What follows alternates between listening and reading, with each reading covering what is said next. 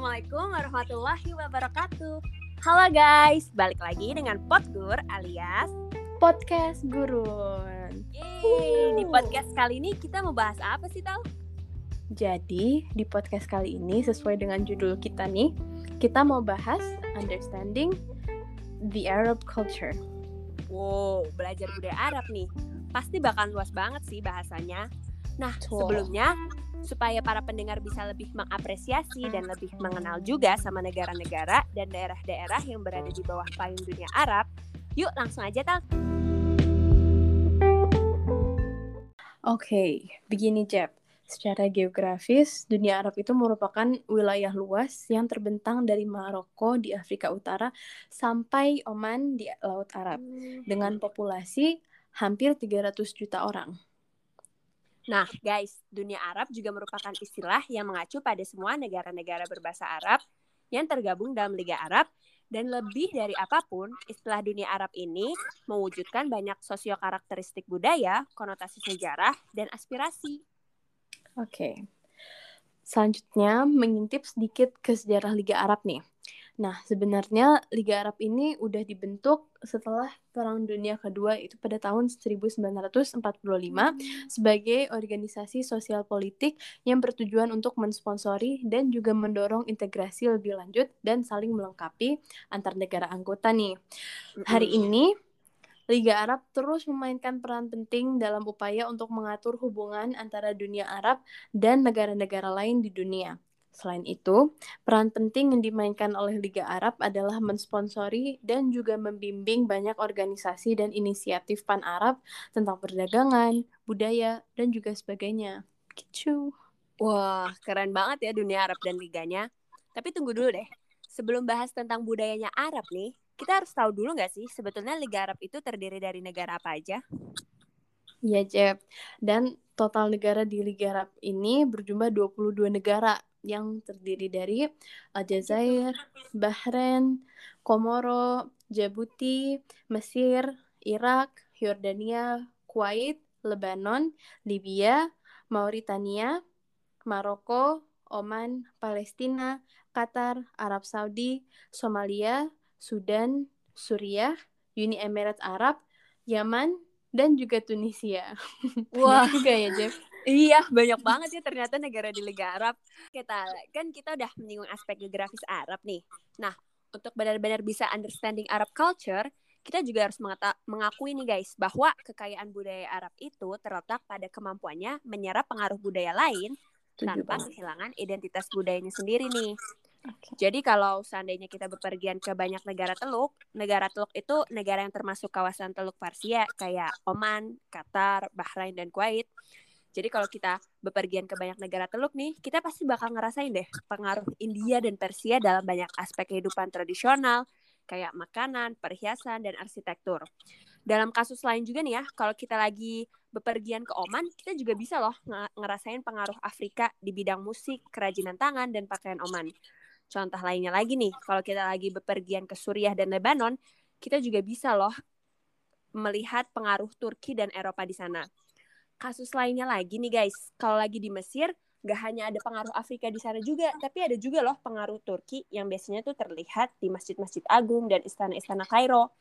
Contoh terakhir sih guys, kalau kita lagi beper- bepergian ke Maroko nih ya, kita pasti bisa deh eh, nemuin pengaruh Andalusia di bidang arsitekturnya. Menarik banget, Jeb. Jadi kalau misalnya teman-teman ke negara te- negara tersebut udah kenal berarti ya ini inspirasi-inspirasi arsitekturnya dan segala macamnya dari mana. Nah, satu hal lagi yang signifikan tentang negara-negara Arab ini, negara-negara Arab ini salah satu sumber kesatuan yang dari negara-negara Arab yang begitu beragam adalah agama Islam, seperti yang kita semua ketahui. Meskipun tidak semua orang Arab adalah Muslim, sebagian besar dari mereka adalah beragama Islam. Dan Islam dalam hal ini membentuk pola pikir dan pendapat orang pada tingkat yang sangat dalam dan selebihnya juga bertanggung jawab atas banyak pola perilaku yang dapat dilihat di banyak wilayah negara-negara di Arab. Bahkan sampai aspek makanan dan minuman maupun aturan berpakaian atau sikap kita akan selalu menemukan bahwa Islam memainkan peran mendasar dalam menciptakan tipe kesatuan yang diamati di seluruh wilayah. Bahkan di Saudi nih, agama Islam ini sampai-sampai merambat ke aspek hukum. Hukum Islam disebut sebagai syariah dan penerapan hukum Islam dianggap sangat penting di Arab Saudi pada tahun 1992, Arab Saudi memperlakukan hukum dasar Saudi, yaitu adalah sebuah konstitusi semu yang menetapkan kekuasaan dan kewajiban negara serta hak-hak individu. Hukum dasar itu sendiri berdasarkan pada prinsip-prinsip hukum Islam. Hukum Islam atau syariah berasal dari empat sumber utama nih, Jeb. Yang pertama Al-Quran, Sunnah Nabi Muhammad, yaitu adalah perkataan dan perbuatannya, ijma, dan juga kias. Dalam hukum Islam, aturan secara aturan yang secara eksplisit disebutkan dalam Al-Qur'an dianggap sebagai bentuk otoritas tertinggi dalam sistem hukum. Sunnah berperan penting dalam membantu memahami dan menafsirkan prinsip dan aturan yang, yang ditetapkan oleh Al-Quran. Sumber hukum Islam yang ketiga adalah ijma, yang dapat diartikan sebagai kesepakatan umum di kalangan ulama pada era tertentu mengenai suatu putusan hukum yang berkaitan dengan situasi tertentu. Salah satu alasan pengguna ijma, penggunaan ijma adalah sebagai sumber hukum Islam adalah agar hukum Islam berkembang dan menyesuaikan dengan kebutuhan perubahan sosial. Sumber hukum Islam yang keempat dan yang terakhir adalah kias, yang diartikan sebagai analogi yang digunakan untuk menetapkan suatu undang-undang tentang suatu peristiwa berdasarkan perintah yang jelas yang dikeluarkan tentang peristiwa yang sebelumnya. Sepanjang kedua peristiwa ter tersebut, yang penting mereka harus memiliki sebab efektif yang sama. Makanya bisa diterapin. Betul banget tuh, prinsip-prinsip hukum Islam tadi harus dipegang erat-erat ya, Tal. Betul. Oke, okay, jadi intinya budaya Arab itu kan gak bisa dipisahkan dengan agama Islam. Nah, kalau tadi kita udah bahas beberapa topik budaya yang ada di Arab nih, kayaknya seru deh kalau kita bahas apa sih yang terlintas di pikiran kita kalau dengar kata Arab? Seru banget dong.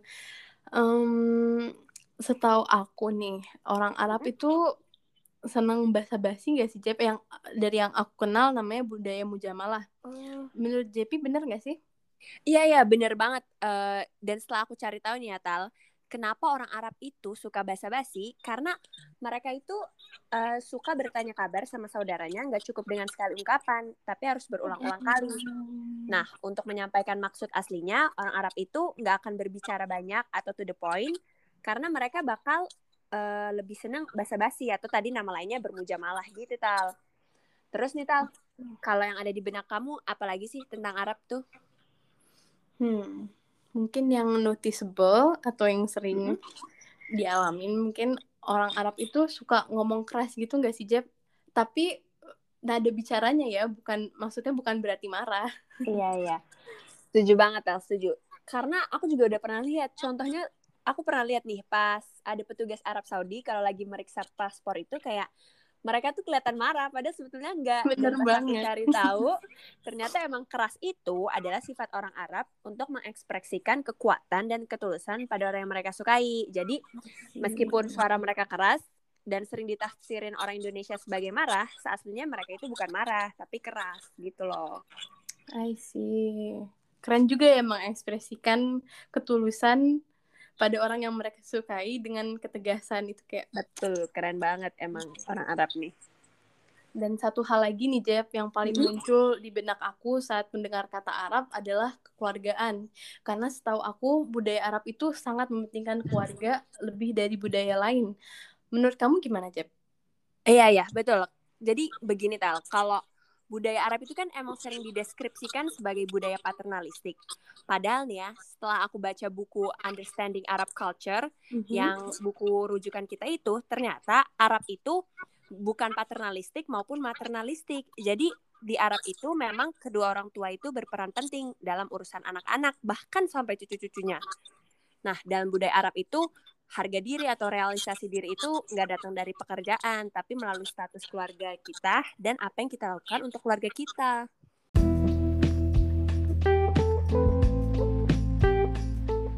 Oh, manis banget. Mm -mm. Jadi semakin cinta rasanya sama budaya Arab. Betul banget. Terima kasih Jeb atas penjelasannya. Terima kasih juga Tal atas penjelasannya. Hmm, Oke deh, kayaknya sekian podcast kita kali ini. Mari kita akhiri dengan alhamdulillah, Alhamdulillah. dan Ilaliko. ma'asalamah. Wassalamualaikum warahmatullahi wabarakatuh. Tuh, dua, tiga.